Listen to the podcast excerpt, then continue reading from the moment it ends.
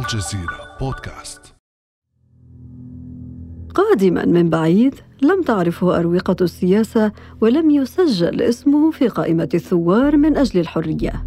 لكن الثورة التي لم يشارك فيها قاده شبابها إلى قصر قرطاج ليتحول أستاذ القانون الدستوري قيس سعيد إلى حديث بسطاء التونسيين الساخطين من سنوات ما بعد الثورة العجف وفق مراقبين. الرئيس الذي وعد بثورة بمفهوم جديد لم يمهل البلاد وثورتها كثيرا ليكشف خفايا مشروعه السياسي ويضع نقطة النهاية لمسار سالت من أجله دماء التونسيين ذات شتاء بارد نهاية 2010 مشروع فتح البلاد على المجهول وفق مراقبين. فكيف وصل قيس سعيد إلى رئاسة تونس؟ وما حقيقه مشروعه السياسي وهل يعود بالخضراء إلى دكتاتورية ما قبل الثورة؟ بعد أمس من الجزيرة بودكاست أنا امال العريسي.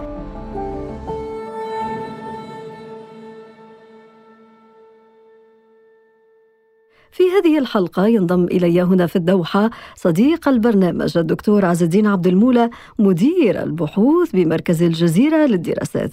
أهلا وسهلا بك دكتور عز الدين. أهلا وسهلا أمال وشكرا على الدعوة مرة أخرى. دكتور عز الدين اسم قيس سعيد طغى فجأة على سطح الساحة السياسية في تونس سنوات بعد الثورة ووسط دهشة العالم. قادته صناديق الاقتراع إلى رئاسة تونس متفوقا حينها على أشهر السياسيين في البلاد ليعلن مرحلة ثورة بمفهوم جديد. أنكم يا شعب تونس العظيم اليوم أعطيتم درسا للعالم كله. هي ثوره بمفهوم جديد. ثورة في إطار الدستور مع التمسك بالشرعية الدستورية وبالشرعية كاملة على وجه العموم. يطبق على القانون على الجميع. ليس هناك من يمكن أن يستثنى من تطبيق القانون عليه دكتور عز الدين عبد المولى كان هذا تصريح رئيس تونسي قيس سعيد فور إعلان فوزه برئاسة الجمهورية التونسية. خلينا نرجع شوية على بعض التفاصيل المتعلقة بظروف وسياق فوز قيس سعيد ووصوله إلى رئاسة البلاد. نعم هو تصريح مهم مهم جدا آه، خاصة إذا حكمنا إليه ما حصل خلال السنتين الماضيتين. تصريح يركز على نقطتين أساسيتين الثورة والشرعية كاملة الشرعية الدستورية وشرعية المؤسسات. ما حصل بعد 25 جويلية نبحث فيه الآن عن الشرعية سواء شرعية المؤسسات أو عن الدستور أو عن الثورة. خلينا نعود إلى البداية وكيف وصل آه، قيس سعيد إلى سدة الرئاسة في تونس في أجواء آه، أقل ما يقال فيها أنها مثلت حيرة كبرى حول هذه الظاهرة التي جاءت نعم من بعيد كما قلت في السؤال أو في المقدمة وجاءت من خارج السياق السياسي ومن خارج المؤسسات السياسية ومن خارج الأحزاب ومن خارج البروفيل السياسي الذي يكون عادة مصاحبا لمن يمارس السياسة ويسعى للوصول إلى مثل هذا الموقع. صحيح قيس سعيد جاء من خارج كل ذلك ولكنه جاء في سياق يمكن أن نقول عليه إنه توافق شامل على الفشل. يعني بعد عشر سنوات من الثورة التي حققت نجاحات سياسية صاغت فيها دستورا متميزا ونظمت فيها انتخابات دورية تشريعية وبلدية ورئاسية إضافة إلى انتخابات المجلس التأسيسي. وأرست فيها مجموعة من المؤسسات الدستورية والمؤسسات السياسية وأطلقت الحرية كاملة للأحزاب وللنشاط السياسي والإعلامي إلى غير ذلك. هذه النجاحات لم آه، تؤسس ولم تترجم في نجاحات على المستوى الاقتصادي والاجتماعي. ما جعل الإحباط واليأس والأمل يفقد على نطاق واسع لدى فئات واسعة من الشعب التونسي خاصة لدى الشباب. هذا السياق هو الذي جاء فيه قيس سعيد ووصل إلى السلطة بما أنك أشرت دكتور عز الدين إلى الشباب التونسي، هذا الشباب الذي فقد الثقة في الطبقة السياسية التي حكمت طيلة 11 سنة إذا أردنا القول. طيب دكتور عز الدين من قاد سعيد إلى رئاسة تونس؟ هل هو هذا الشباب التونسي؟ خلينا نعرف من هو جمهور قيس سعيد الذي طالما ذكره في خطاباته منذ لحظة توليه الرئاسة إلى اليوم. طبعا الخطاب يرتكز إلى الشباب وإلى مطالح مطامح الشباب وإلى الصعوبات التي يعيشها الشباب وإلى إحباطات الشباب. خطاب الرئيس قيس سعيد قصدي الذي أوصله إلى الحكم. ولكن باعتبار نتحدث عن ظاهرة غامضة هناك مجموعة من الأسئلة حد الآن لم يجب عليها. هناك أطراف أسهمت في وصول قيس سعيد إلى السلطة ما زالت تحتاج إلى بحث وتقصي. الشباب الذي يقول سعيد إنه أوصله إلى السلطة لما دعاه للتظاهر مساندة له قبل أسبوع أو أسبوعين لم نر منه شيئا. الشباب الذي يتحدث عنه باعتباره القاعدة الأساسية والقاعده الاجتماعية الأساسية لقرارات سعيد الأخيرة المساندة لها لم نرها في أكثر من مناسبة. كان المفروض أن تكون حاضرة في الشارع ولكنها حاضرة في مستويات أخرى. ما هي هذه المستويات؟ وبصراحة أنت دكتور عز الدين تتحدث بقليل من الغموض. دعنا نوضح. يعني تحدثت عن قوى أخرى تدعم سعيد ولم تظهر حتى الآن في الصورة. الجديد في هذه الانتخابات إضافة إلى هذا التشرذم الواسع والذي فشل معه السياسيون جميعا في أن يلتقوا ويمثلوا أو حول شخصية جامعة واحدة. الجديد هو عنصر الشباب. عنصر الشباب آه وإذا عدنا إلى نتائج الانتخابات سنتج أرقام مذهلة. يعني الذين صوتوا لسعيد سنجد الأعمار التي صوتت إلى سعيد أغلبها آه تنتمي إلى هذه الفئة. ولكن النشاط الأساسي لهذه الفئة لم يكن في شكل حملات انتخابية تقليدية ميدانية وتجمعات وتظاهرات وخطابات. لم يكن كذلك. حملة قيس سعيد قيدت أساسا على شبكات التواصل الاجتماعي التي لا نعلم لا نعلم إلى حد الآن بالضبط من يمولها ومن يربطها ببعضها لأن التمويلات التي كشفت عنها لاحقا أو كشف عنها لاحقا تقرير محكمة المحاسبات مثلا تقول أن هناك أموال كبيرة رصدت لتشكيل هذه المجموعات الشبكية على ونسقت بينها وجعلتها قوة تأثيرية حقيقية ساعدت سعيد في الوصول إلى السلطة. ولكن دكتور عز الدين رئيس تونس قيس سعيد نفى في أكثر من مناسبة ارتباطه بمثل هذه الصفحات على شبكة التواصل الاجتماعي ويتحدث هكذا في العموم عن جمهور عن قاعدة عن شباب دون أن يعلن حقيقة من يقف وراءه وبالتالي دكتور عز الدين هل تعتقد أن المشروع السياسي الذي لمح له منذ البداية وكذلك ضعف المنافس الذي كان معه حين في الانتخابات من ساهم أيضا في وصوله إلى الرئاسه طيب يقول ما يشاء الرئيس عمن كان معه ومن لم يكن معه ولكن هناك إثباتات في ارتباطه وارتباط أخيه وارتباط رئيس حملته الانتخابية وارتباط المجموعة التي اشتغلت معه خلال تلك الفترة بالجهات التي مولت والجهات التي تحدثت معها والجهات التي ثبت أنها ارتبطت معها في دول أخرى. ولكن بما أننا نتحدث عن ظاهرة غامضة لا أريد أن أدخل في مستوى أكثر من الوضوح. خلينا نقول أن هذا الأمر ما زال يحتاج إلى تقصي وما زال يحتاج إلى توضيح. هناك بعض التقارير مثلا تقول أنه أغلب الذين تحركوا لم يكونوا مقيمين في تونس أصلا كانوا مقيمين في فرنسا وفي الإمارات وفي دول آسيوية إلى غير ذلك. آه وتقرير من جهات لها مصداقية ليست آه أي شيء يعني. إذا الذين أسهموا أيضا في وصوله قلنا إضافة إلى تشرذم المعارضة وتعدد الرؤوس التي كانت تتنافس للوصول كلها إلى السلطة والسلطة في فيها مقعد واحد. هو الصورة المشوهة التي رافقت منافسه الثاني الذي وصل في المرتبة الثانية إلى الانتخابات نبيل القروي رئيس حزب قلب تونس. وما علق بتلك الصورة من من من من من اتهامات ومشكلات مالية وفساد وتعامل مع آه، شركة علقة عامة آه، يرأسها صهيوني في أمريكا إلى غير ذلك.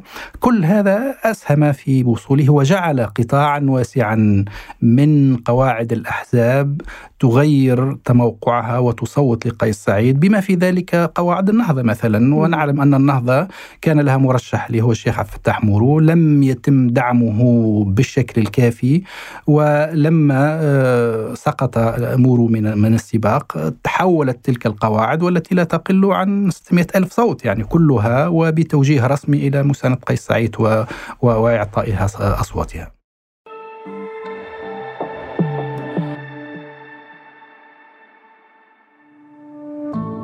ابقى على تواصل مستمر مع الجزيرة بودكاست ولا تنسى تفعيل زر الاشتراك الموجود على تطبيقك لتصلك الحلقة يومياً.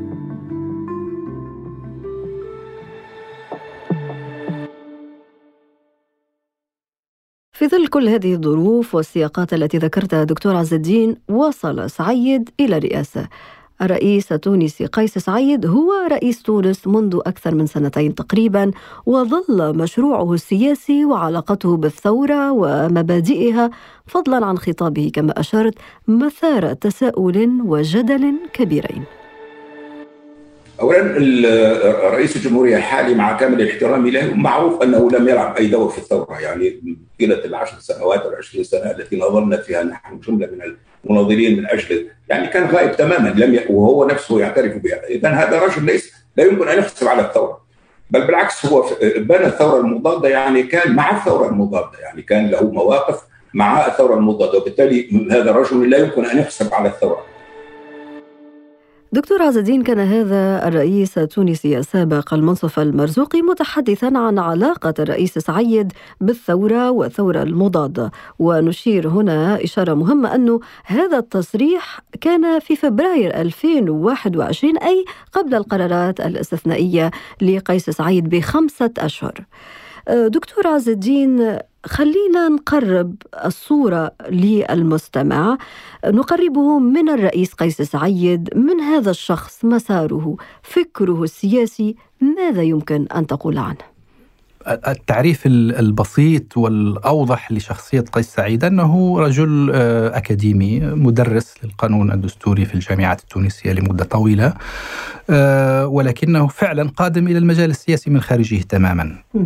تماما بمعنى أنه لم يكن ناشطا خلال آه، الثورة لم يكن ناشطا في صفوف الذين تحركوا لإسقاط نظام بن علي.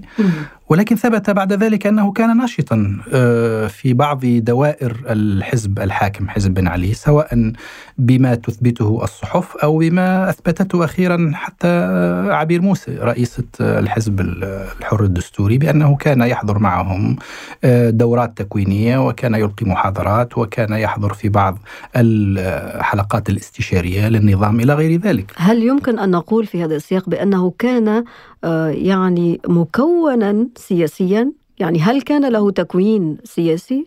هو له تكوين أكاديمي ولكن سياسي ربما بالمعنى الحرفي وليس بمعنى الممارسة السياسية في إطار حزبي أو في نشاط معارض إلى غير ذلك المعارضة تجهله تماما ولما تحدث الدكتور المرزوقي عن آه، قيس سعيد المرزوقي كان أحد رموز المعارضة للنظام السابق وكان حاضر في آه، فعالية الثورة وما بعد الثورة وهو لا يعرف هذه الشخصية ولا يعرف أنها كانت ضمن الجسم المعارض وكل المعارضين يعرفون أنه لم ينبس ببنت شفة مثلا تجاه الانتهاكات التي كانت آه، تحصل لناشطي حقوق الإنسان وللسياسيين في نظام بن علي. فكان شخصية غائبة تماما عن ذلك المجال ولكنها حاضرة بأقدار في صفوف النظام الحاكم. ولكنه بعد ذلك أصبح يتكلم اسم الثورة طيب. فجأة. هذه المفاجأة الحديث باسم الثورة برأيك هل له علاقة بالثورة بمبادئها هذه الثورة التي كانت سببا في وصوله إلى الرئاسة؟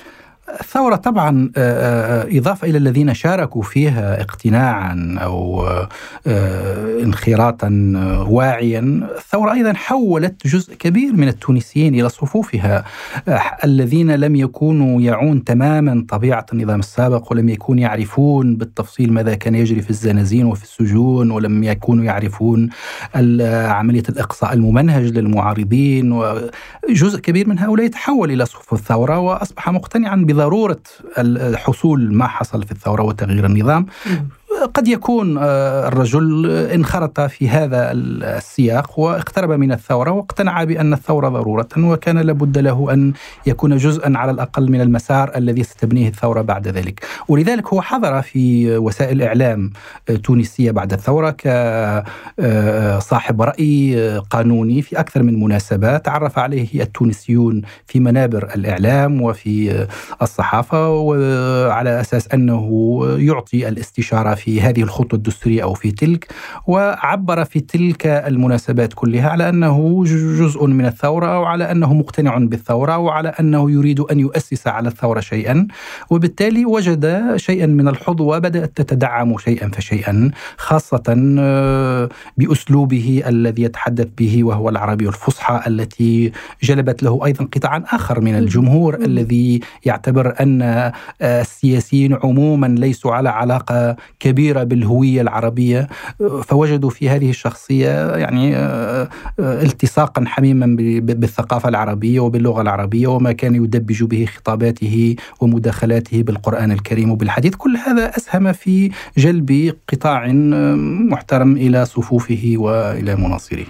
خطاب الرئيس عندما ترشح إلى الانتخابات حقيقة لم يتضمن برنامجا انتخابيا واضح المعالم ولكنه هناك من وصفه من المراقبين بأنه خطاب شعبوي آه، خطاب يستقطب يعني البسطاء التونسيين وأيضا آه، عادة ما يرفع كما ذكرت شعار العروبة آه، شعار محاربة الفساد تعقب الفاسدين وغيرهم. وهناك من راه خطابا مباشرا واضح المعالم وهو مختلف عن بقية السياسيين الذين يتوارون وراء برامج سياسية قد تتحقق أو قد لا تتحقق بالتالي دكتور عز الدين كيف يمكن أن تصنف أنت بناء على خبرتك ومتابعتك اللصيقة للشأن التونسي خطاب قيس سعيد خاصة أفكاره كيف يفكر هذا الرجل؟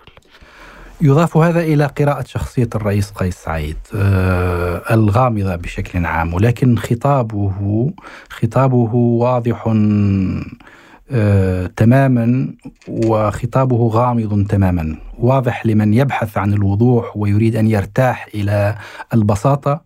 آه، ولذلك وجد في قطاع واسع من التونسيين البسطاء التفافا حول هذا الخطاب الذي يتحدث عن مواجهة الفساد، يتحدث عن العدالة، يتحدث عن سيادة القانون، يتحدث عن محاسبة الجميع، يتحدث عن نظافة اليد وإلى غير ذلك، هذا خطاب واضح جدا بسيط جدا يجلب الكثير من الأنصار من قطاع شعبي واجتماعي معين، ولكنه غامض تماما لدى النخب التي تبحث عن تفاصيل، تبحث عن برنامج، تبحث عن توجه سياسي، تبحث عن أطروحات فكرية لا تجد هذا في خطاب الرئيس قيس سعيد. ولذلك هو آه، آه، يعني مادة يرتبط فيها الوضوح التام بالغموض التام كما أريد أن أسميها.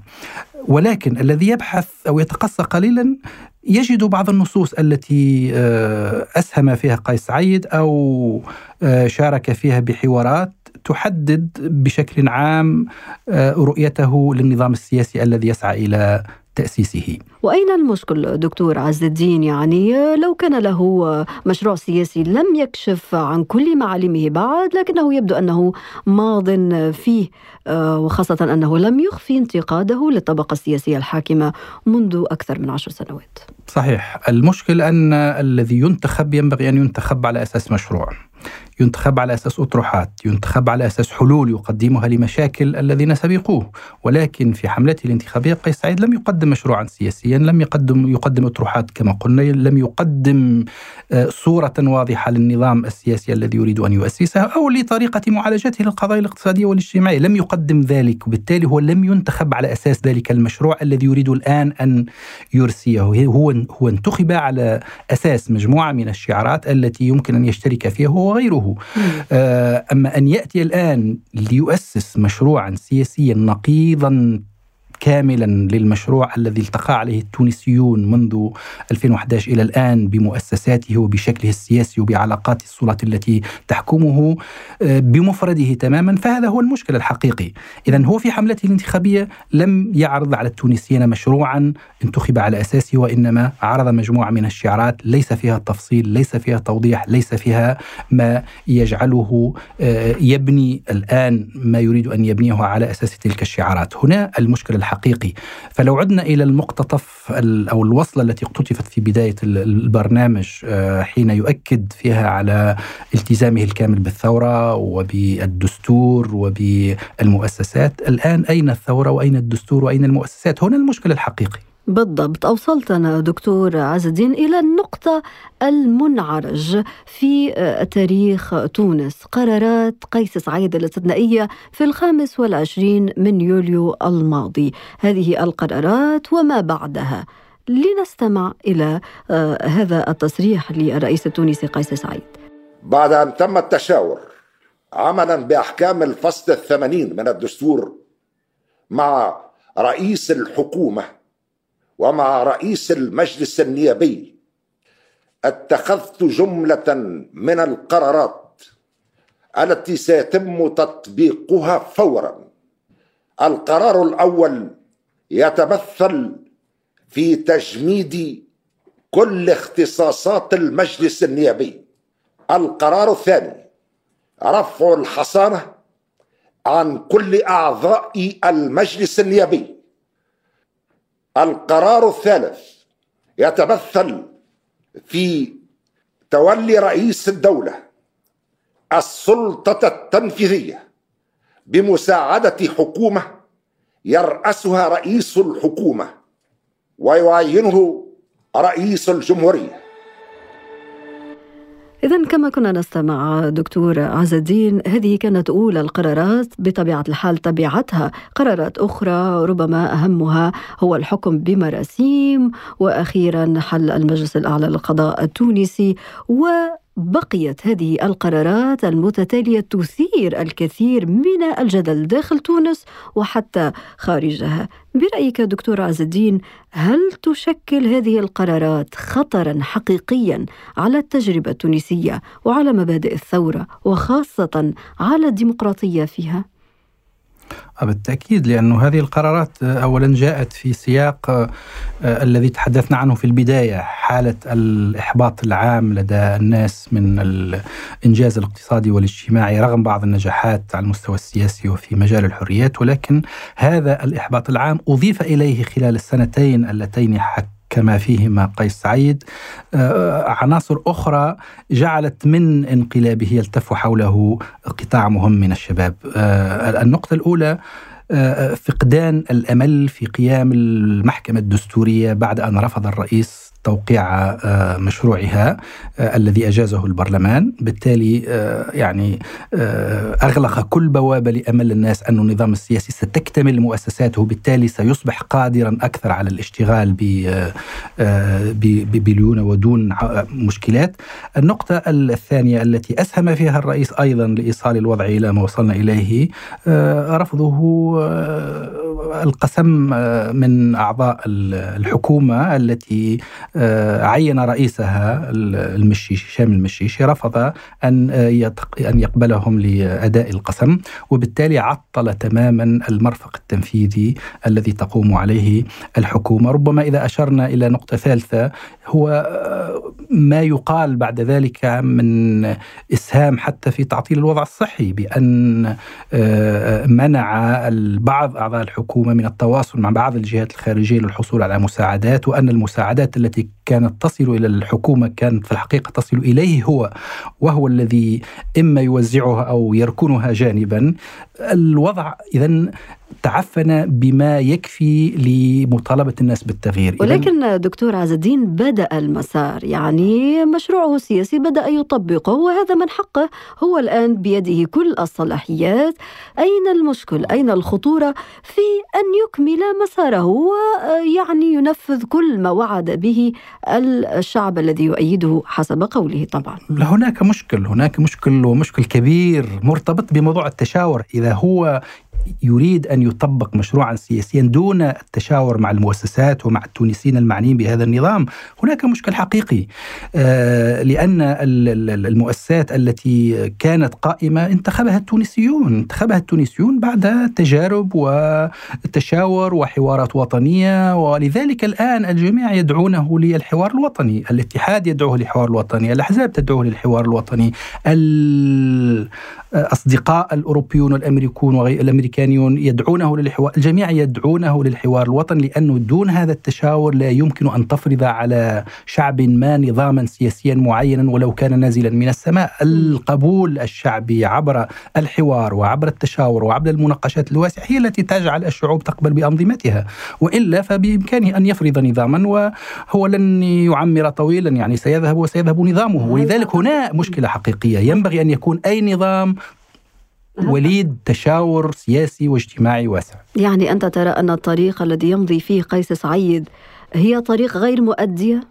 هي غير مؤدية لغياب هذا الحامل الاجتماعي وهي غير مؤدية لغياب الشرعية أصلا لأن إعلان تلك التدابير الاستثنائية جاء في سياق ما يسمى بالفصل 80 من الدستور. الفصل 80 من الدستور لا يسمح له بحل البرلمان أو تجميد عمله بل يؤكد على ضرورة بقاء البرلمان في اجتماع مستمر.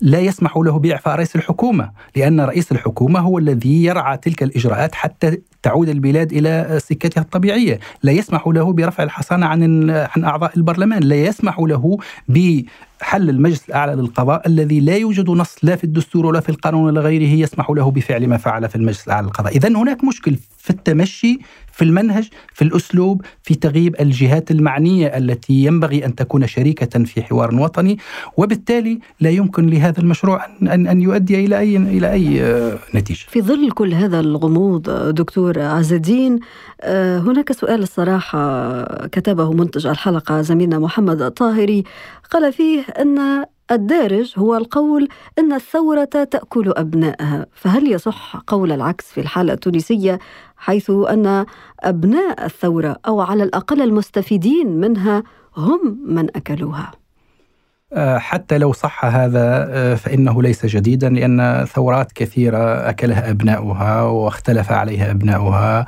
وأجهضها أبناؤها. وحتى الثورة الفرنسية التي تعتبر نموذج لنجاح الثورات في العالم جاءت مرحلة وكان الثوريون يتقاتلون ويصفي بعضهم بعضا. آه، معروفة تلك المرحلة التي قادها روبسبيير و أخذ كثير من الثوار إلى المقاصل وتخلص منهم.